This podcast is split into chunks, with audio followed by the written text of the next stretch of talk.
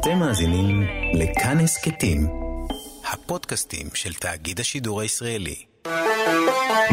פסטיבל כאן. עם דני מוג'ה ויונתן גת.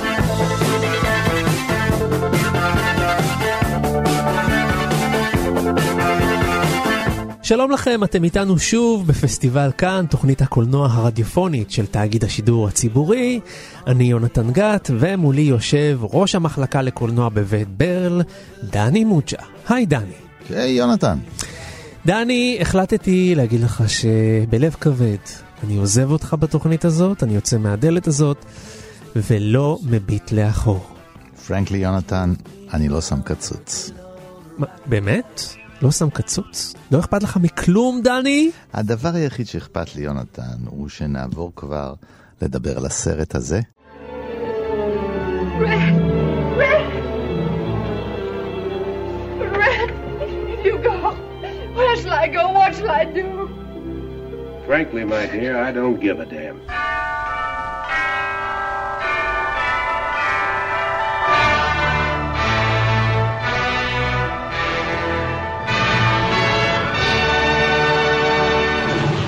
כן, שמענו קטע מתוך הסרט המפורסם חלף עם הרוח, משנת 1939.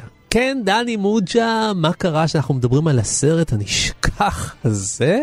אתה מחפש תמיד תאריך, אה, זה סרט שתמיד שווה לדבר עליו, אחד הסרטים המפורסמים ביותר, המצליחים ביותר בהוליווד, בתולדות הקולנוע. Mm-hmm. יש גם שבמשך שנים חשבו שאחד הסרטים הטובים ביותר שנעשו בתולדות הקולנוע. אוקיי. זה כבר עניין אבל כמובן של טעם. אחד הסרטים. המרוויחים ביותר, אם לא המרוויח ביותר, יש כאלה כן. שאומרים שמבחינת אינפלציונית, הוא הסרט המכניס, המרוויח ביותר בתולדות הקולנוע. כנראה שיש סרט גזעני אחר שמבחינה אינפלציונית הרוויח עוד יותר מהסרט הזה, ש... כן. שעשו אותו אה, 20 שנה קודם לכן, משהו כזה. מרוויח, הכניס הרבה כסף. דני, אני אסביר לך למה אנחנו מדברים אבל על הסרט הזה. אני אגיד לך שתי סיבות. כן. אולי אתה מתכוון לכך שהשנה, בשנת 2020, נפטרה אחת מכוכבות, מהכוכבות הראשיות של הסרט, אוליביה דה הליבן. או שאתה מתכוון לכך שהסרט, בדיוק השנה, מישהו החליט אה, להסיר אותו.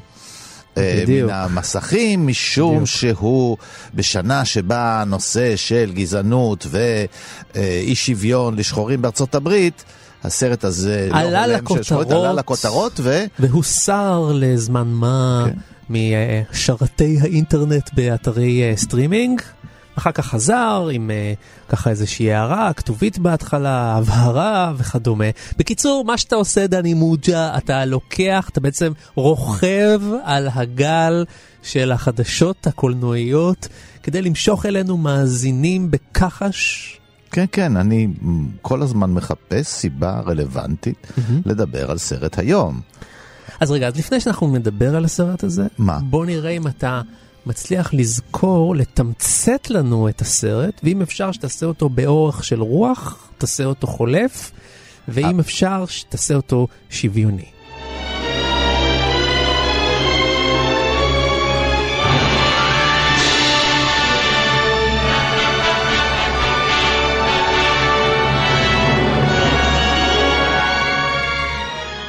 הסרט מתרחש במהלך מלחמת האזרחים בין הצפון לדרום במאה ה-19 בארצות הברית, מבוסס על רומן מאת מרגרט מיטשל שמאוד הצליח. אה, כבר הצליח מאלף- בתור רומן. כן, מאוד מאוד, ב-1936, והוא מספר את סיפורה של סקרלט אוהרה, בגילומה של ויvian לי, שגרה באחוזה בדרום, אה, לא רחוק מאטלנטה, ג'ורג'יה, בשם טרה. סקרלט מאוהבת בשכן בעצם, באשלי ווילקס, שהוא אה, מגולם על ידי לסלי הווארד, כן. אה, שהוא בעל אה, האחוזה השכנה שנקראת 12 האלונים, The 12 Oaks.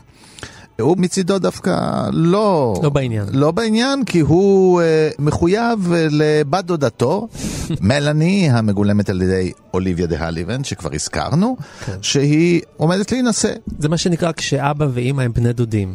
כן. גבר אחר שנמצא שם בסביבה בשם רט באטלר, שהוא מגולם על ידי די, אה, קלארק גייבל הגדול. כן. שהוא גבר שהקהילה לא רואה בו איזה גבר מופתי, הוא פוחז כזה, מין, אה, אם הוא היה בארץ, אה, קישון היה מכנה אותו ארבינקה, כזה פוחז, מסתדר.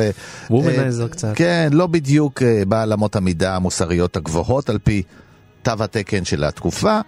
דווקא שולח אה, לעבר הגברת אה, יותר מעין, והיא לא נענית לו, היא דווקא מתחתנת עם אה, צ'ארלס, וזה מישהו, סתם, לשמחתה או לשמחתנו, הוא מת מיד, מטיפוס דווקא.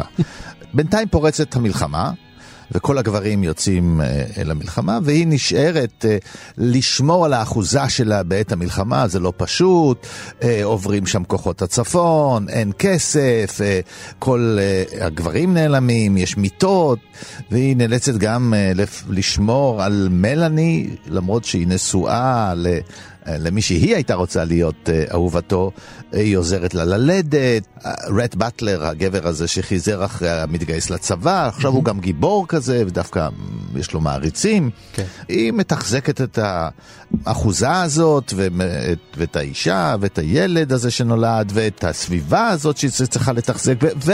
בסופו של דבר המלחמה מסתיימת, והחצי השני של הסרט מתרחש במהלך תקופת הרסטורציה, השיקום של הדרום מן המלחמה שהשאירה את הדרום הזה הרוס, אה, בלי ערכים, בלי עבדים, כלכלה מאוד מאוד בעייתית, היא מנסה להחזיק מעמד, היא מתחתנת עוד פעם, פעם שנייה עם מישהו שיכול לספק לה גם נישואי תועלת כזה, יכול לספק לה את הכסף שנחוץ לה כדי לשלם את המיסים על האחוזה.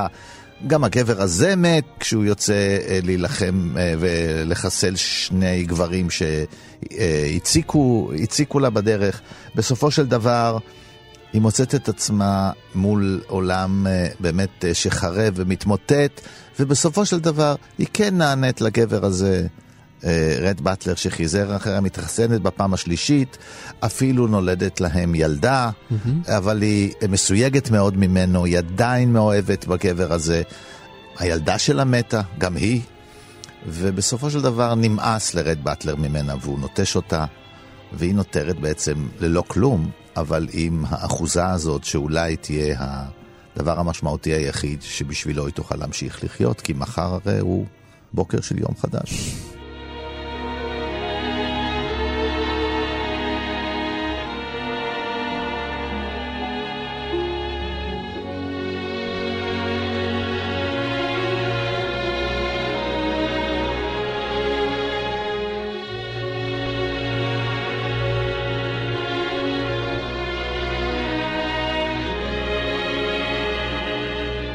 דני מוג'ה, אני מודה לך על התקציר הזה, אני חייב להגיד לך, אל תיעלב, כן, כן. אבל התקציר שלך הזכיר לי שלפני כמה ימים צפיתי בסרט חלף עם הרוח שוב לקראת כן. תוכניתנו.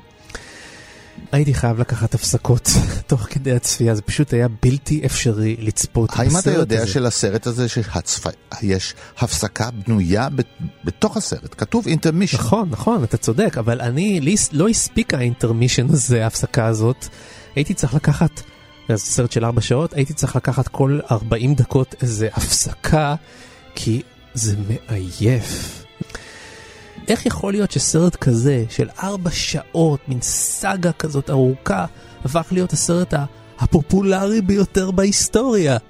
לפחות בשנים מסוימות, בוודאי היה בטופ של הטופ. איך זה יכול להיות? Mm, זו שאלה ממש uh, כבדת משקל, אני לא בטוח שיש לי תשובה. נחרצת, אבל אולי... Uh, אתה צריך מישהו ש... כן, נביא כן. שחקן חיזוק, ש... שחקנית. שחקנית חיזוק שתיתן חיזוק. לנו תשובות לשאלות קשות. איי, כרגיל, כרגיל, מישהו צריך לעשות לך את העבודה, ולכן נמצאת איתנו מבקרת הקולנוע של טיים-אאוט והמרצה לקולנוע, יעל שוב. היי יעל. אהלן. אז יעל, יש לך uh, תשובה בשביל uh, דני שלא הכין את שיעורי הבית? זה שני סיפורי אהבה, בוא נגיד ככה. והסיפור על אה, אהבה, אה, איך אומרים, un- unrequited love, זה דבר שמחזיק. אה, לפחות צופות נשים, אם לא אותך. אני ראיתי את הסרט שוב גם כן לפני כמה ימים, וזו לא פעם ראשונה שראיתי אותו, והוא עובד לגמרי. יש לי בעיות איתו, הבעיות הידועות.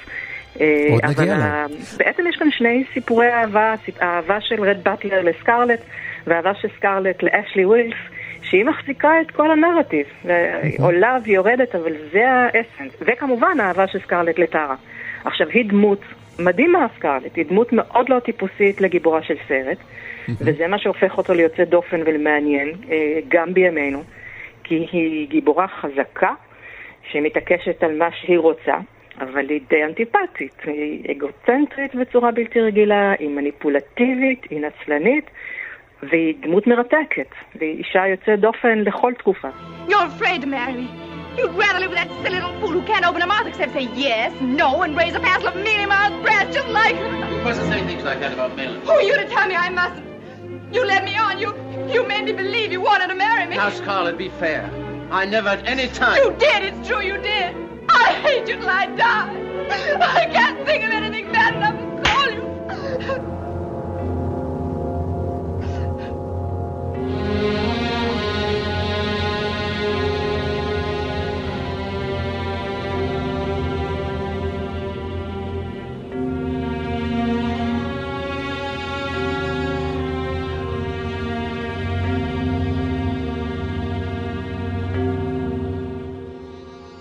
ומולה יש לנו את מלאני הכל כך נפלאה, אוליבד האבילנד, שהיא האישה המושלמת, והיא גם כן דמות מעניינת, כי כאילו מבט ראשון נדמה שהיא פשוט טהורה, מושלמת, ו- וזהו, ושיש בה משהו נורא משעמם, אבל לא, כי כשאתה הולך איתה בסרט אתה רואה שהיא נכון. אישה מורכבת גם נכון. כן. זאת אומרת, גם היא יודעת אה, לשקר ולרמות כשצריך, אבל היא באמת אישה ערכית לחלוטין, אז הבחירות שלה מתי לשקר הן מאוד מעניינות. היא רואה את האנושיות בכל האנשים סביבה, זורה איזשהו סוג של אה, אור גם על האנשים הפחות טובים ממנה. והדמות של אה, רד באטלר, שהוא דמות אה, מצד אחד באמת מאוד בעייתית כגבר, ויחד עם זה הוא אה, כל כך רוצה את סקרלט כל השנים. זה גם כן דבר שמחזיק, כי זה סוג של פנטזיה של נשים, שהגבר הזה, כן תעזבי, לא, את לא רוצה אותו, אני אקח אותו. זה מסוג הדמות הקלאסית, כי הנה, הגבר הזה שכן מסוגל לאהוב אישה אחת, למרות שהוא באמת אה, בליין רציני, למרות שהוא כל מיני, ודווקא היא לא אוהבת אותו, שזה מאוד יוצא דופן. בדרך כלל הרי נשים, זה תמיד הסיפור, שכל הנשים נופלות תחת קסמו, חוץ מאשר סקרלט אוהרה. סיפורי האהבה האלה מחזיקים אותו, אני חושבת, לכל אורך הדרך. עד, הרגע, ועובדה היא באמת שהוא מסתיים שם, עם ההתפרקות של שני הסיפורי האהבה האלה, בבת אחת. ההתפכחות שלה, שהיא מגלה שבעצם אשלי לא, אף פעם לא אהב אותה, למרות, הוא כן, זאת אומרת, הוא נותן לה להבין, הוא עושה טעות, הוא עושה מעשה אחד לא יפה. שלאורך השנים הוא, היא, היא ממשיכה לקוות, כי הוא לא אומר לה אף פעם, תשמעי, אני לא אוהב אותך, אני אוהבת אשתי, תעזבי אותי. אלא הוא כן מתפתה מדי פעם. אה, ולכן היא תמיד חושבת שכשמלני תפנה את הדרך, אז היא תוכל לזכות בו. ואז בסוף, כשמלני מתה, מה שדני שכח להזכיר, אה, כשמלני מתה, חמור מאוד, אז, דני, דני. אז פתאום תורידו היא, לו, אה, תורידו לו שם את, ה, את המתנה לחג, כן. אז, אז, ואז פתאום, לראשונה סקרלט מגלה שאשלי באמת באמת אוהב את אשתו, ואז היא מגלה שלא באמת אכפת לה, כי באמת פתאום היא משתחררת, ופתאום היא מגלה שזה היה איזה מין אהבת ילדות שהיא נתקעה עליה כל השנים, ושהיא כן אוהבת את רט באטלר, ואז זה מאוחר מדי. עכשיו גם תחשבו על זה שבאמת הוליווד כל השנים כל כך uh, מפחדת מסופים לא טובים, והנה שני הסרטים הכי מצליחים פחות או יותר בתולדותיה, גם זה וגם טיטניק. נכון. אם כי הס- הסיום פה הרבה יותר מעניין מאשר הסיום של טיטניק. בהחלט. היא לא משאיר אותנו עם happy end, כי בוא נגיד בטיטניק הוא מת אז אין סיכוי שהם יתאחדו. פה אנחנו כן מקווים, ולכן גם היה אפשר אה, באיזשהו אופן ל- לבנות ספר המשך שנכתב באישור על ידי סופרת אחרת, והייתה סדרה על פי זה עם טימותי דלטון בתור רד באטלר וג'ון ויילי קילמר בתור, אה, כמובן לא היה מצליח באותה מידה, אבל אה, הוא משאיר אותנו עם איזשהו סוג של אכזבה ותקווה בסוף, שמזמינה את האנשים לראות אותו שוב ושוב. רציתי לשאול אותך, היא באמת אה, מגלה שהיא אוהבת אותו, או פשוט בגלל שהוא, ברגע שהוא לא מושג, ברגע שהוא עוזב. אז היא... לא, לא, לא, אני... היא באמת התאהבה בו? לא. היא באמת, זה כן. משהו אינטרוספקציה פנימית? איך אפשר אה, לדעת פתאום שאני אוהב משהו? אם לא, אני אוהב, אני אוהב. אנחנו- אנחנו, אנחנו, כשהיא נמצאת אצל אשלי והיא מבינה בעצם, היא אומרת לו, אתה לא היית בסדר. אתה נתת לי, אתה אמרת, דיברת איתי על כבוד, והיא הרי כבוד פחות מעניין אותה, והיא תמיד חשבה שכאמור הוא באמת אוהב אותה, אבל יש כל מיני סיבות אחרות, ובגלל הכבוד הוא לא מתפנה אליה רגשית. אבל פתאום היא מבינה שהוא באמת אהב את מלאני, ופתאום היא אומרת את זה, היא מרגישה את זה, היא אומרת, אתה יודע מה, באמת מפתיע, אבל, אבל, אבל באמת לא, לא כל כך אכפת לי בעצם. והיא קולטת ש, שכן, אז שמע, רט באטלר בסרט, גם בגלל הליהוק, יש שם קצת בעיה המהותית בליהוק בסרט, זה הליהוק של אה, אשלי ווילקס. שהוא יכול להיות סבא שלהם. אה, הוא בן 40, הוא ב- כן, הוא בגיל אה, כפול, אה, והוא גם, הוא צבעו לו את השיער לבלונד, לסלי הווארד הוא לא בלונדיני באופן טבעי, הוא לא מתאים לתפקיד. ויכול להיות, והוא שחקן נהדר, אני אהבתי אותו בסרטים אחרים, אבל פה זה באמת טעות, טעות. אז גם, בוא נגיד שהדבר אחד שפחות משכנע זה באמת למה היא מאוהבת בו כל השנים כשהוא לא מוצלח כזה. אבל למען האמת, כל הצופים מצפים שיפתחו לה עיניים, כי רד באטלר הוא, הוא דמות אה, גבר מאוד אטרקטיבי, והוא, והוא שוב, הוא, הוא מעניין. אה, ואנחנו, ולכן ההתאהבות שלה ברד באטלר זה היה, זה הדבר שאנחנו מצפים לו כל הסרט, ואז, כן, זה קורה. זה לא... אה, אה, לגמרי אני קונה את זה, זה הוא, גבר הרבה יותר מתאים לה, אין שאלה בכלל. זאת אומרת, זה כמו שהוא עצמו אומר לה כל הזמן, והפעם הוא צודק. הם, אה, הם מתאימים זה לזה, וסוף סוף היא מבינה את זה, וזה, ואז הוא עוזב אותה כבר כי, כי כן, נשבר. ויש ביניהם אה, תבנית קצת של יחסים של אה, אילוף הסוררת. נכון. כן? אבל הוא לא מצליח אה, לאלף לאלף אותה. אותה. היא. לא-. נכון. בלתי ניתנת לאילוף, אז הוא מוותר והולך הלאה. זה לא כל כך וזה דבר. חלק מהכוח, שהיא מגלה שהיא כן רוצה אותו ושהיא כן מאוהבת בו, דווקא לא בנוכחותו. זאת אומרת באמת שזה לא האילוף שהצליח, אלא איזשהו סוג של תובנה של התבגרות, שבעצם האהבה הקודמת שלה היא לא... הרבה מזה זה סוג של כבוד, הרבה מזה זה סוג של זה שאשלי, כן, היא כל כך כמו שהיא זכתה בכל גבר שהיא רק רצתה, אה, שהיא לא, לא, היא לא רצתה, סליחה, זאת אומרת, כל הגברים שהתחתנה איתה קודם היא לא רצתה, אבל כולם רצו אותה באופן כזה, אה, כל כך בקלות היא כבשה אותם. אז פה יש לה מישהו שכן, איזשהו סוג של אהבת ילדות שדווקא לא, לא נכנע לה, אז אה, זה חלק מהעקשנות הזאת שלה, היא נורא עקשנית. היא אישה עקשנית לאורך כל הדרך, והעקשנות שלה היא מרתקת.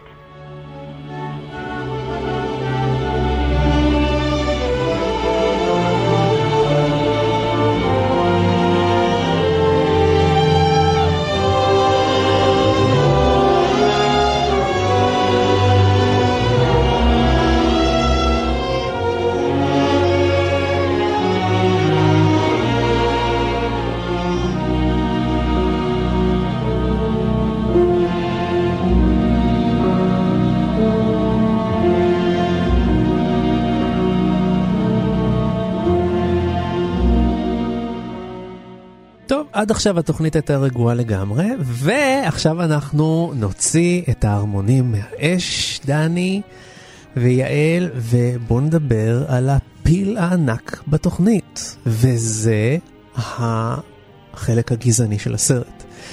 ולא זוכר שדיברו כל כך הרבה על סרט אחד בעולם התקשורת לאורך כל כך הרבה זמן, מכל כך הרבה זוויות.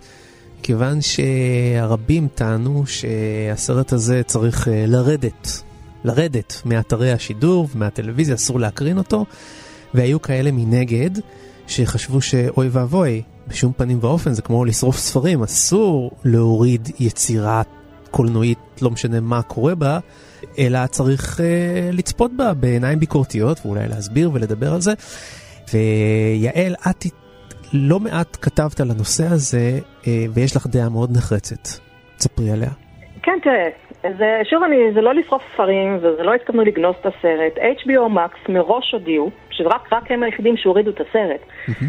עדיין, עדיין יכולת לצפות פה ב-yes, כן? כן. HBO Max הודיעו מראש שהם מודיעים, מורידים אותו לזמן קצר, והם מתכוונים להחזיר אותו עם איזשהו סוג של סייג בהתחלה, וזה מה שהם עשו. זאת אומרת. זה לא שהסרט נעלם בשום צורה שהיא, הוא נ- לא היה במסכים של ה-HBO. רוב הסרטים בעולם לא נמצאים על המסכים אה, של הרשתות הטלוויזיה או סטרימינג השונות רוב הזמן, נכון, אוקיי? כן. HB, זאת אומרת, חלף עם הרוח זה סרט יוצא דופן מהבחינה הזאת, שכי רוב הזמן הוא נמצא שם בגלל המאמץ שלו, ולכן עשינו רעש בגלל שהוא נעלם לחמש דקות. עכשיו, הסייג הזה בהחלט רלוונטי. בניגוד להולדת אומה שדני הזכיר קודם, שזה סרט של, אה, של דיוויד וורק גריפית', שהוא גם כן על מלחמת האזרחים, גם כן מנקודת מבט של הדרום, סרט אילם שהיה אה, אבן דרך בתולדות הקולנוע, הסרט ההוא גזעני בצורה מחרידה, בצורה חשופה, בצורה, אתה לא יכול להסתכל על הסרט ולא לראות כמה שהוא גזעני. חלף עם הרוח הוא, הוא מרוכך. ו- וזאת חלק מהבעיה. אתה מסתכל על הסרט בפתיחה, אתה רואה סצנות פסטורליות של חקלאים עובדים בשדה, חוץ בכיף. מזה שזה עבדים, כן. עכשיו, אתה לא, הסרט לא אומר לך, שימו לב, בעצם אלה עבדים שעובדים פה עבודת כפייה. והסרט לחלוטין הוא מייצר, אה, אה, זה לא רק נקודת מבט של הדרום, אלא זה סרט שמתרפק על ההיסטוריה של הדרום, שזה החברה של אבירים, חברה של כבוד, חברה של... אה, שכמובן כולם היו נורא נחמדים לעבדים שלהם, שהם לפי הסרט. עכשיו, אחר כך אנחנו, אה, בתקופת הדמויות, בוא נגיד, יש לנו אה, ינקיז בסרט פה ושם בתפקידים שוליים, כל היאנקיז, זאת אומרת, אלה שבאו לשחרר את השחורים, הם כולם נבלות בסרט, ממש. אין שם ינקי אחד שהוא דמות אה, לא נבלה. והשחורים מתחלקים בין אלה שהם העבדים שממשיכים, אה, נאמנים לסקרלט גם אחרי המלחמה, גם אחרי שהם שוחררו. הם נשארים שם מרצונם, הם כולם כאילו כלבלבים, בוא נגיד חלקם ממש אידיוטים, גם פריסי, גם אה, ביל, או לא שקוראים לו, שמשרת. מאמי היא באמת דמות אחרת, אני כבר אתייחס אליה, מאמי האומנת, הטי מקדניאל, שקיבלה את האוסקר. אז אני כבר אתייחס אליה. וכל כל השחורים האחרים הם אנשים מאוד מוגבלים, אבל הם אנשים טובים כי הם אה, אה, אכן נשארו שם, אה, הפכו, בוא נגיד, מעבדים ושפחות למשרתים, כנראה, בלי שמשהו השתנה.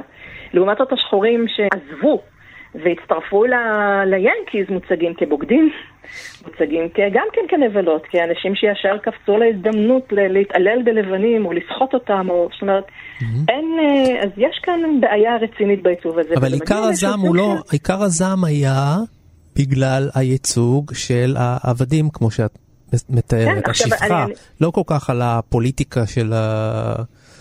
הפוליטיקה כן, יותר. כי, כי הסרט בעצם, הרי אני, הסרט מציג את העבדות בתור איזושהי אופציה חיובית לחלוטין, וזה מגיע לאיזשהו סוג של שיא אירוני, שהסרט לא לגמרי, כש- כשסקרלט, אחרי המלחמה, סקרלט פותחת אה, מנסרה, והיא מחליטה אה, להעסיק שם אה, אה, אסירים בשלשלאות. לבנים, אוקיי? אה, כאשר זה סוג של עבדות, נכון? האסירים בשלשלאות שעובדים פה בחינם, ו- ואומר לה, זאת אומרת שהעבדים היחידים בסרט שמוצגים כעבדים, שעובדים בכפייה, זה לבנים, אוקיי? ואז אשלי מעיר לה על זה, והוא אומר, אה, זה לא כך בסדר לנצל אותם, אולי עדיף להעסיק שחורים משוחררים. היא אומרת לו, אה, ומה עם העבדים שהיו לך? כאילו היא מכניסה לו, אה, אנחנו לא התנהגנו אליהם ככה. אוקיי? זאת אומרת, המסר הוא שאנחנו עבדים ואנחנו היו חברים שלנו, אנחנו עבדנו איתם מאוד יפה. והוא כמובן גם אומר, והתכוונתי לשחרר אותם אחרי שאבא שלי היה מת. זאת אומרת, כאילו אין לנו שום, אופ, אין לנו שום ייצוג בסרט של איזשהו אה, יחס שלילי לעבדים האלה. זאת אומרת, כל האדונים הלבנים היו ממש נחמדים לעבדים שלהם, שכמובן גם בחרו להישאר איתם, כאמור, כשהיה להם אופציה לעזוב. מאוד מאוד עקום, הייצוג הזה.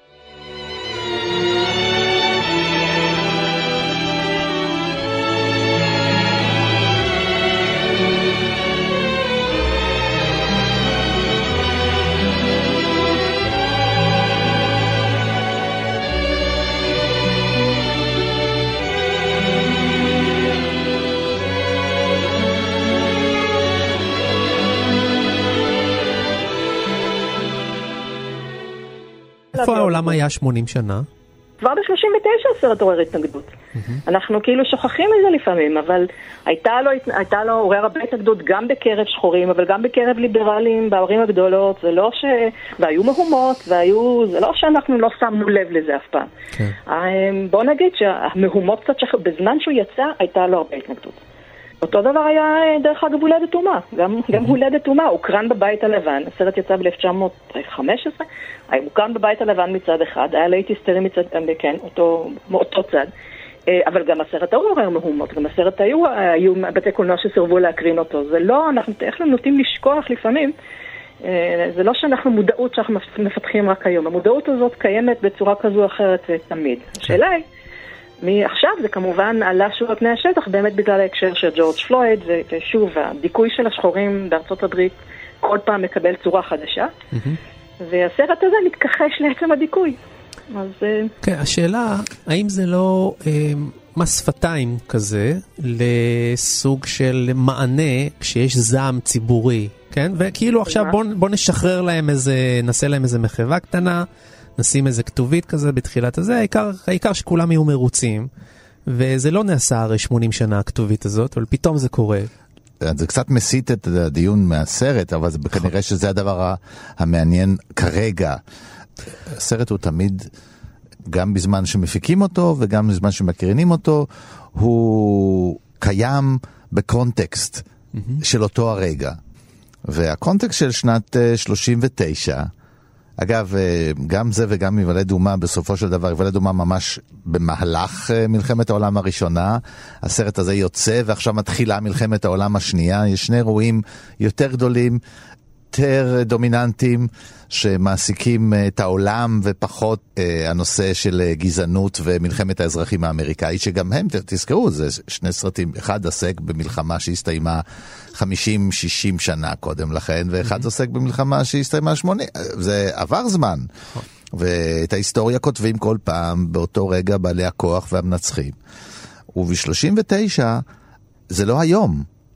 הסרט נעשה אז, ונכון היו התנגדויות, ואנשים ראו את הביקורת, ואנשים, אה, אבל קולם של השחורים, איזה קול הוא היה. Mm-hmm. שחקנית שחורה קיבלה בזכות הסרט הזה פרס אוסקר, mm-hmm. שזה מעיד על משהו. אבל מצד שני, חייבת... כשהיא באה לטקס, כן, היא לא ישבה יחד עם כולם, כי לא יכלו לשבת שחורים ולבנים יחד ב-1900... אה, אז... כמעט אז, לא לא יאומן שאנחנו חיים בפלנטה הזאת. 20 דולר! $20 for Miss Mabel Merriweather. $25 for Miss Fanny Elsie. Only $25 to give you $150 in gold. For what lady, sir? For Mrs. Charles Hamilton.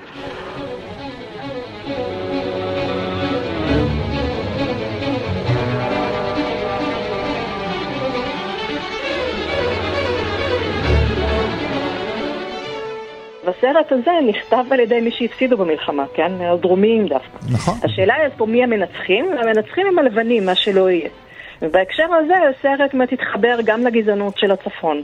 את צודקת, כי משהו בסרט, הספר כפי שהוא נכתב, בין השאר יש בו את הרעיון הזה שיש גם בברדלס, שבעלי הכוח, אמנם אם מישהו מתרפס ונכנע לנוסטלגיה, ופעם היה יותר טוב, וכשהמנדט היה פה היה יותר טוב, וכשהאתרוקים היו פה היה יותר טוב, בואו נחזיר את הגלגל אחורה.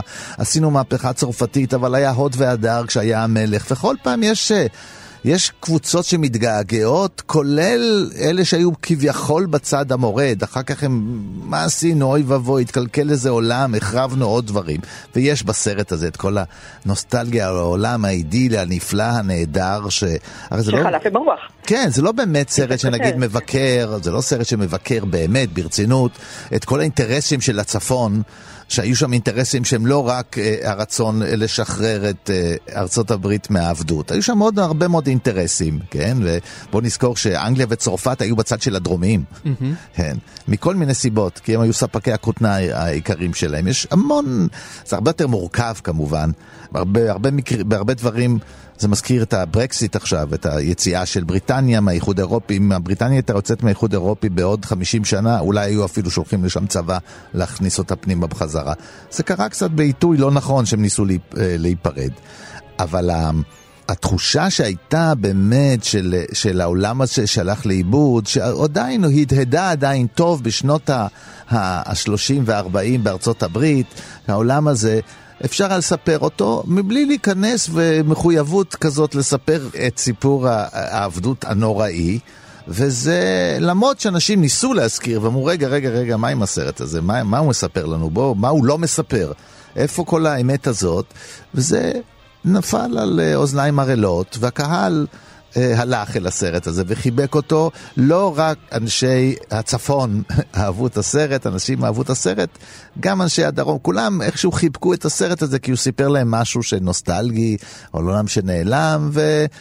קודם כל כולם גזענים, רבים גזענים, כן? זה לא נורא אם לא רואים שהיינו לא בסדר, וזה מחליק יותר טוב בגרון, וצריך לזכור גם שיש אה, תנועה שלמה שתיארה את הקטסטרופה, והייתה קטסטרופה נוראית, אחרי מלחמת האזרחים, כולל השחורים, כי המון עבדים ששוחררו הפכו מעבדים למובטלים.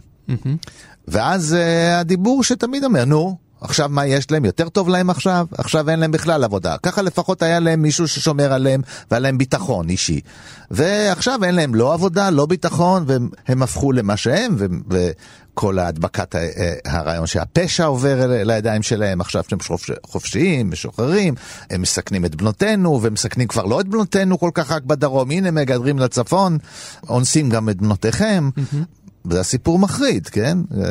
אנחנו מכירים את זה שהכובש או המדכא אה, מתאר את מצבו של המדוכא ואומר, אבל תראה, מצבו הכלכלי דווקא לא רע, נכון?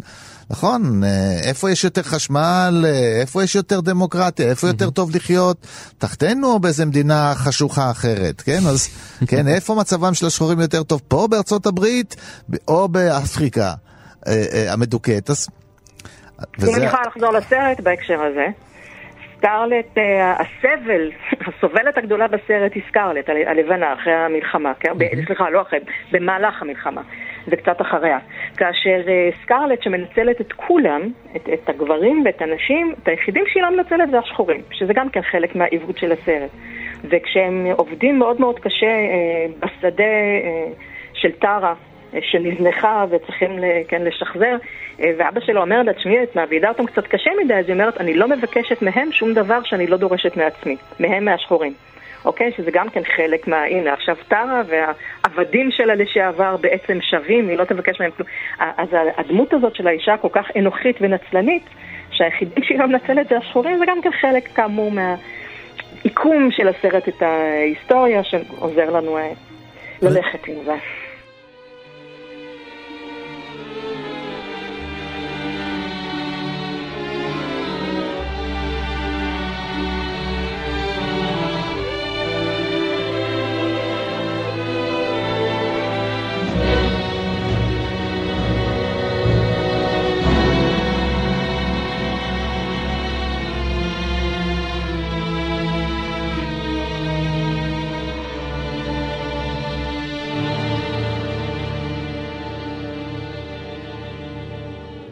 עכשיו נשאלת השאלה, האם אנחנו, אה, הקהל, אה, צריכים כל פעם, בכל סרט שיש בו התייחסות אה, גזעית, אה, גזענית, הומופובית, אה, שוביניסטית וכדומה, אייג'ופובית ועוד ועוד, האם אנחנו צריכים שישימו לנו כתובית בתחילת הסרט, כמו ש-HBO עשו?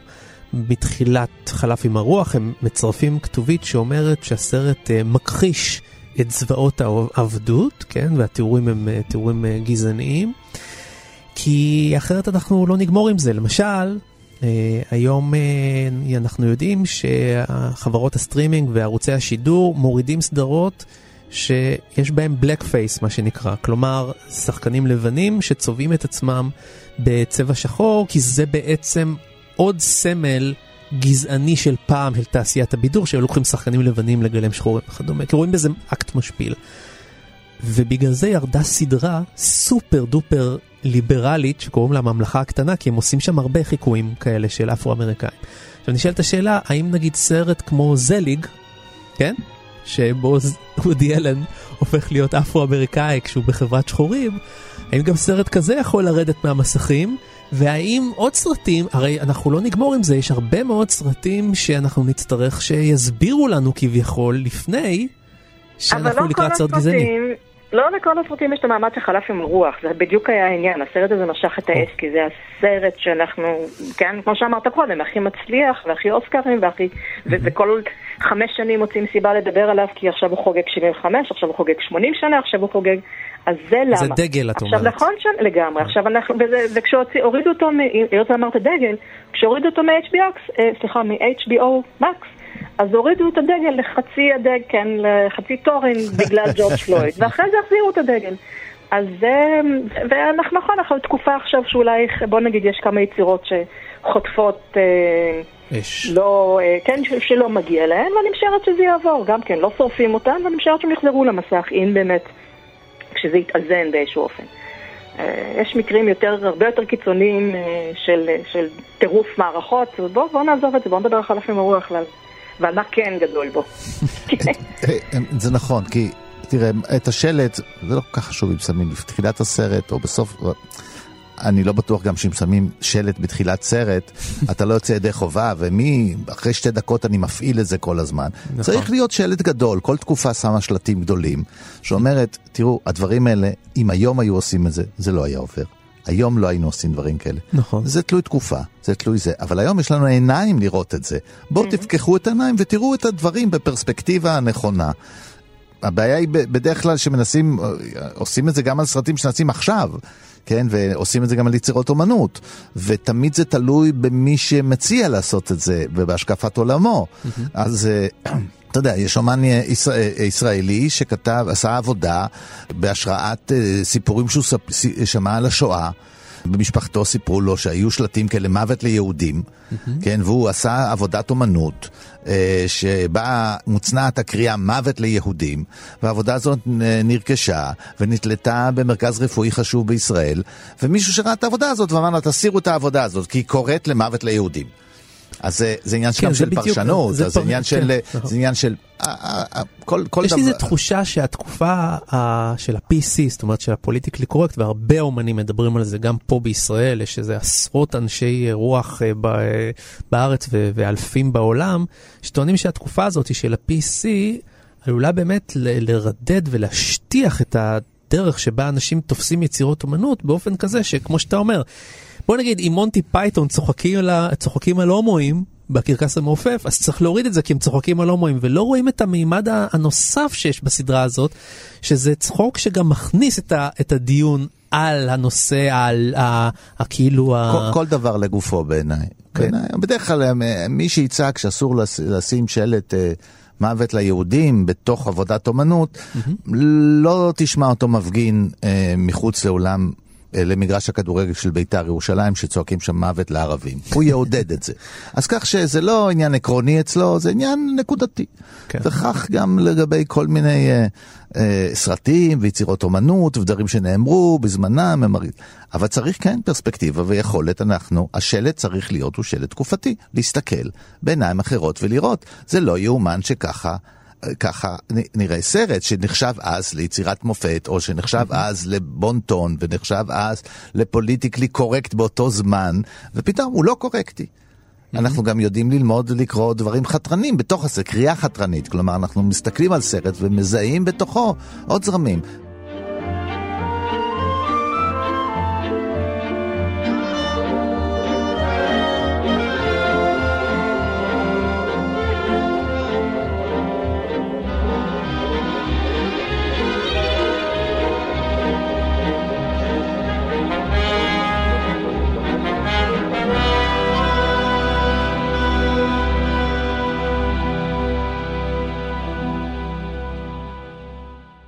באמת, אבל שלא יתפסו אותי עכשיו ויגידו לי, אתה עושה אה, אה, משוואה אה, לא הוגנת, וכי תמיד, אתה יודע, יש כאלה שאומרים, אז אתה אני מתלונן. כבר, אני כבר אה, אני- אדליף את העניין הזה לכל אז אני יכול. לומר, באמת, כן. בלי... אני הסתכלתי על הסרט הזה גם לקראת התוכנית. די, אם הייתי חרד לגורלם של אה, גברים בכלל, הייתי חרד גם קצת לאופן שבו מתוארים גברים, בעיקר מהדרום, כי הם חבורה של תינוקות. יש משהו ממש ילדותי בכל חבורת הגברים הזאת שסביב, אני ממש מבין למה היא לא מתאהבת באף אחד מהם. הם באמת, אה, אה, אני לא כל כך מבין למה היא מתאהבת בו, גם הוא איזה בול עץ כזה, אבל נכון. באמת חבורה של אנשים, גברים ילדותיים מאוד. חסרי ממש- חיים. לא, ילדותיים, ממש ילדותיים. האופן שבו הם חזרים אחריה זה בואי תשחקי איתנו קלאס, ולא בואי ניכנס למיטה. כן. סליחה, 1939? מי נכנס למיטה ב-1939? נכון, נכון, אני יכול להראות... רגע, המיטות גם היו נפרדות ב-1939. אתה לא אתם לא יכולים לדמיין את רשימת הריג'קטים שהם קיבלו מהסרט הזה, כפי שהוא. התסריט כפי שהוא קיבל מקוד הייז, מהקוד ההוליוודי, כן, קוד הצנזורה. קוד הצנזורה. הפנימי ההוליוודי, כן. תיקונים על תיקונים על תיקונים על תיקונים, ומה שמפתיע איך הצליחו להשאיר את המילה דם. כי דם הייתה אסורה, אלא אם כן זה ציטוט מתוך יצירת אומנות. ומאחר אה, וזה מופיע כבר. בספר, הם הצליחו להשאיר את זה, וואלה. אבל רצו שיורידו את תאר- המילה הזאת. תאר לך שהם מורידים את המילה הזאת. אסור היה, לה, איך זה, אה, היא נכנסת אליו לתוך הכלא. אסור היה לרמוז שזה באמת הוא הולך לבית זונות. את ה, כל הלידה קיצרו בצורה וביקשו שלא ישמעו צעקות. אסור כן, שלידה... אצלה זה מין, זה מישו ממש. אסור, כמו לא, בכלל, בהוליווד. בשנים האלה, אסור שלידה תהיה, תיצור אצל הצופים אסוציאציה של כאב. וואו. אסור. אסור בכלל, וואו. אסור להגיד את המילה, את כל מיני מילים כאלה. כן, לא, לידה אפשר לומר, אבל... כן, אה, אבל אה, הריון לא. אז, אה, אז הסרט הזה, באמת תיקנו תיקונים, תיקונים, תיקונים, תיקונים, היה תסריט מאוד ארוך, היה הרבה מה לתקן. אז כך ש... מלכתחילה הוא הרגיז כל מיני אנשים, אבל כל, כמעט כל סרט שם היו בוועדת, בוועדות האלה אנשים באמת, אה, לפעמים קשה לקרוא את מה שהם התלוננו עליו, כי זה מוח מעוות. עכשיו, זה מוח קולקטיבי מעוות, הם ייצגו איזה רעיון הרי, באמת מעוות, היום הוא נראה מעוות, אתה לא יכול להאמין שמישהו, דברים כאלה הטרידו אותו. אז uh, העולם הוא באמת uh, מאוד מאוד נאיבי, גם מלכתחילה, כל מה שיש בו כבר חלף, אנחנו רואים משהו שכבר איננו מלכתחילה, זה מאבק על עולם שגם מה שהצליחו לשמור ממנו כבר איננו. ו... גם רד באטלר, שהוא דרומי קודם כל, זאת אומרת, כל הגברים שאתה הזכרת, הם נמצאים שם רק באיזשהו אופן בשביל להעצים את דמותו של רד באטלר, אז גם הוא דרומי, אבל הוא אכן מציע מבט אירוני אה, על, ה, אה, על הכבוד ועל הילדותיות והנאיביות של הגברים האחרים ושל הדרום, והוא אומר את זה. והוא, והוא גם היחידי שמתנגד למלחמה מסיבות, אה, לא מסיבות פציפיסטיות, אלא מסיבות של חוסר היגיון. כשהוא מתחיל להיכנע ולהפוך ל... במובן מסוים פטריוט של הדרום, זה כל כך לא יושב עם הדימוי העצמי שלו, שהוא לפחות מפזר אה, שמועות ומפזר אה, אינטרפרטציה להתנהגות שלו, שבינתיים הוא עושה את הכל בשביל כסף. אה, הוא רוצה לשמור על הדימוי הציניקני שלו והחסר ערכים. הוא, הוא, הוא כמו נלחם על הדימוי הזה, כשעוד לפני שהוא מתגייס לצבא הוא כבר הפך לגיבור, כי הוא זה שהצליח אה, לשבור את הבלוקדה. אה, על הדרום, את המצור על הדרום, ופרץ את הדרך אה, לאספקה הבריטית שהייתה כל כך נחוצה לדרום. ומהבחינה הזאת הוא דומה לדמויות שמגלם הפרי בוגרט בסרטים, בפילם נוערים, כאיש הציני, נכון. הגבר המאוד מאוד ציני, שבפנים איפשהו עמוק יש לו אה, לב פטריוטי רך של אמריקאי. גם בקזבלנקה, גם בנצי מלטה, גם ב...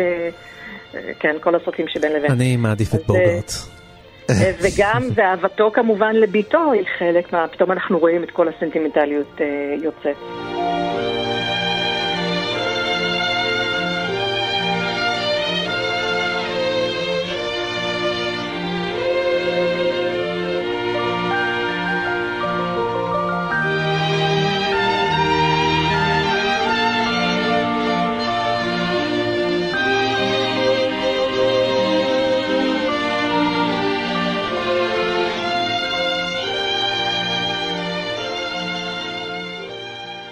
עוד ביקורת, איך אני אה, רוצה להזכיר לך, בתור, בתור הפמיניסט פה, להזכיר לך שאחת הביקורות הקשות שהיו כלפי הסרט זה הסצנה שבה רד באטלר, כנראה היא שוכבת איתו פעם אחת בלבד, כי היא בהיריון.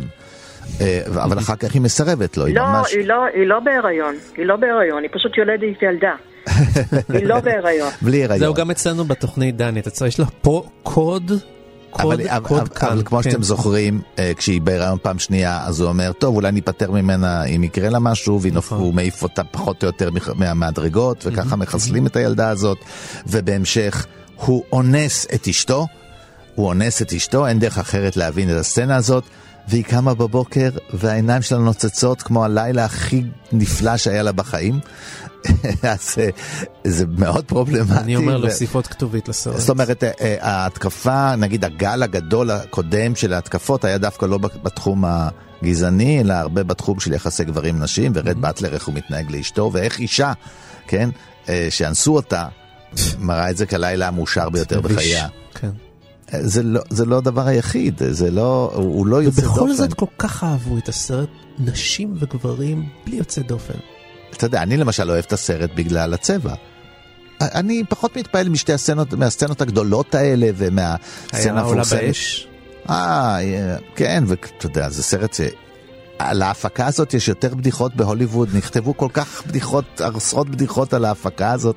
זהו, כי כל אתה יודע, בדרך כלל... המכשולים שהיו בה והדרמות שהיו בה. כן. זו הפקה שנמשכה שנים על שנים בשביל להשיג את השחקנים הנכונים ובשביל להשיג את הבמאי.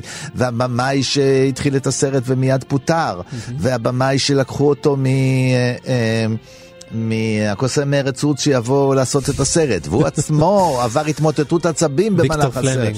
כן, ועינה, כל הסרט עינה את הנשים, ורק לקרוא את המכתבים של הנשים האלה הביתה מהסבל הנוראי, נשים שהמשיכו לה...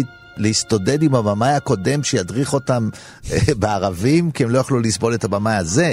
והבמאי ויקטור פלמינג שסופר, אה, חוטף התמוטטות עצבים, ומגיעים, מביאים במאי אחר. יש, אני יודע, איזה 15-20 אחוז מהסרט שלו הבמאי ביים, וכמובן כשבאו להתייעץ איתו איך לעשות, אה, איך לסדר את הכותרות, הוא סירב בשום אופן שלא יופיעו השמות. לא. זה, אז אתה יודע, זה סיפור ההפקה הענקי הזה, ואיך מכרו, והזכויות, ו-MGM איך נכנסו פנימה, ודייוויד אוסנזניק שעובד עם, אה, בעצם עם החותן שלו, עם ה... אני אף פעם לא זוכר... המפיק הגדול, אני- דיוויד כן, אוסנזניק. אבל הוא עובד עם, עם, עם אנשים ממטרו גולדמאיה שיש להם קשרי משפחה, והיו צריך להשאיל שחקן מוואנה בראדרס, וזה פה, פה, פה, זה, אתה יודע, מי לא היה מועמד לסרט הזה, ומי לא הודה לאלוהים שהוא לא בסרט, ומי הצטער על כך כל חייו, וזה זה סיפור, זה סיפורה של הוליווד גם, הסרט הזה הוא לגמרי סיפורה של הוליווד, הוא נמצא בדמיון, תחשוב על ספייק לי, שבסרטו שחור על לבן, חוזר אל הסרט הזה גם, אל הסצנה המרהיבה הזאת שסקרלט אוהרה אה, הולכת להביא רופא, גם שם באיזה, פתאום היא מאבדת את הפרופורציות, רוצה להוציא רופא משדה הקרב שיבוא לסייע ללדת לידה אזרחית. ועשרות ואלפי, מאות ההרוגים והפצועים שנתגלים בסצנה הנוראית הזאת עוד פעם. הדבר הנורא ביותר שקרה זה המתים הלבנים, רוב המתים הלבנים ולא השחורים שסבלו בכל ה... בגינם פרצה המלחמה הזאת בין השאר. הצבעים, אתה יודע, זה אחד הסרטים, ה... לא עשו הרבה סרטים בצבע בשנים האלה, כן? זה, זה היה דבר יחסית חדש. הוא עלה הרבה כסף, היה צריך הרבה מחויבות. את הצלמים פיטרו, כי הם לא ידעו לצלם בצבע, והסרט היה אפל מדי, והיה צריך להביא צלמים שיודעים לעבוד עם הצבע הזה. כל שיטת הצילום עם האפקטים המיוחדים, שהאפקט המיוחד, שאני אוהב אותו, אה, את ה matte painting. שהיום עושים הכל במחשב, matte painting זה שיטה כזאת שאתה מצלם, שהתפאורה אתה- בעצם אתה- היא אתה מצוירת. מצוירת, ואתה עושה אותה בקנה מידה מאוד קטן, מאוד גדול, כלומר אחד למאה, אחד ל... ו... אבל מניח את התפאורה כמו גזיר אה, קרטון, תדמיין שנמצא קרוב לעדשה, ובחלקים, ומצלמים רק את החלקים ש... גזורים, זו שיטת צילום מצד אחד, אה, אה, צריך מאוד מאוד מאוד מאוד לדייק, היא מאוד מאוד מסורבלת, כי היא מקבילה את כל המיזנסצנה של השחקנים, הם צריכים להיות בדיוק בחריץ הזה שכרגע אפשר לצלם דרכו, אבל זה יפהפה, זה משהו ש... אתה נוגע בחומר של הסרט, אתה מסתכל על זה ואתה... וסרט הוא תמיד גם לא רק העולם שהוא כביכול מייצג, הוא גם העולם שנברא מול העיניים שלנו, והאופן שבו הוא נברא, אתה מרגיש את הבריאה הזאת הקולנועית. מבחינה אני זאת רוצה זה... להוסיף פה משהו. כן. היות והסרט עושה מיתולוגיזציה של, ה... של הדרום, והוא עושה אותו הרבה מאוד באמצעות של שמיים אדומים של אה, שקיעה. הסצנה שבה היא אומרת, אה, כן, אני אף פעם לא אה, ארעב שוב, אבל זה חוזר שוב, זה גם הדימוי שמסיים את הסרט. אה, אנחנו משאירים אותה בוכה על המדרגות כזה ואומרת, אני, כן, מחר יום חלש, אבל השוט האחרון של הסרט הוא מנותק לחלוטין מהדימוי הזה. אנחנו חוזרים לדימוי שלה עומדת על רקע השמיים אדומים, אה, ו, כן, והיא צללית. אה, וזה דימוי שחוזר בסרט כמה פעמים, זאת אומרת העבודה הזאת עם הגוונים של השקיעה, מין שקיעה אדומה כזאת, אה, והיא צללים לחלוטין מעניק לסרט מימד מיתולוגי, וזה באמת יפהפה ויזואלי.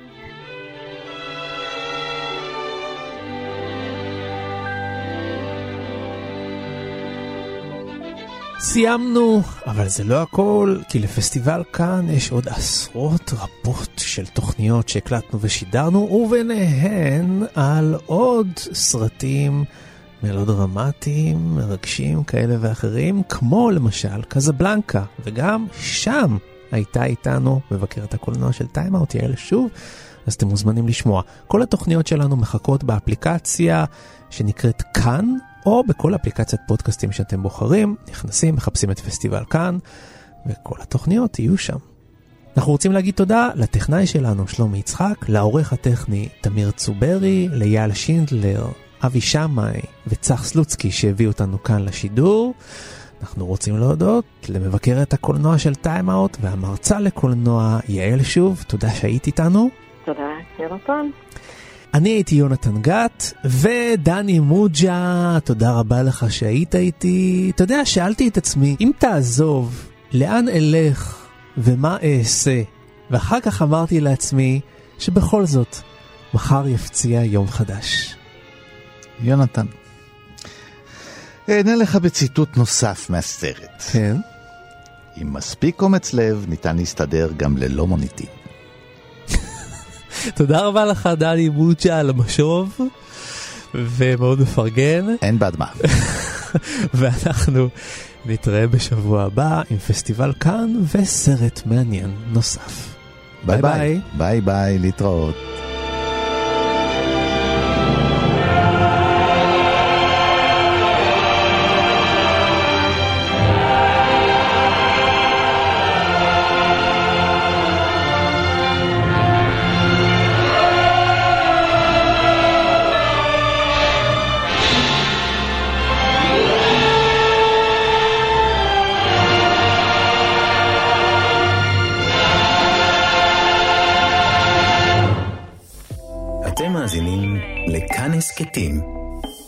הפודקאסטים של תאגיד השידור הישראלי.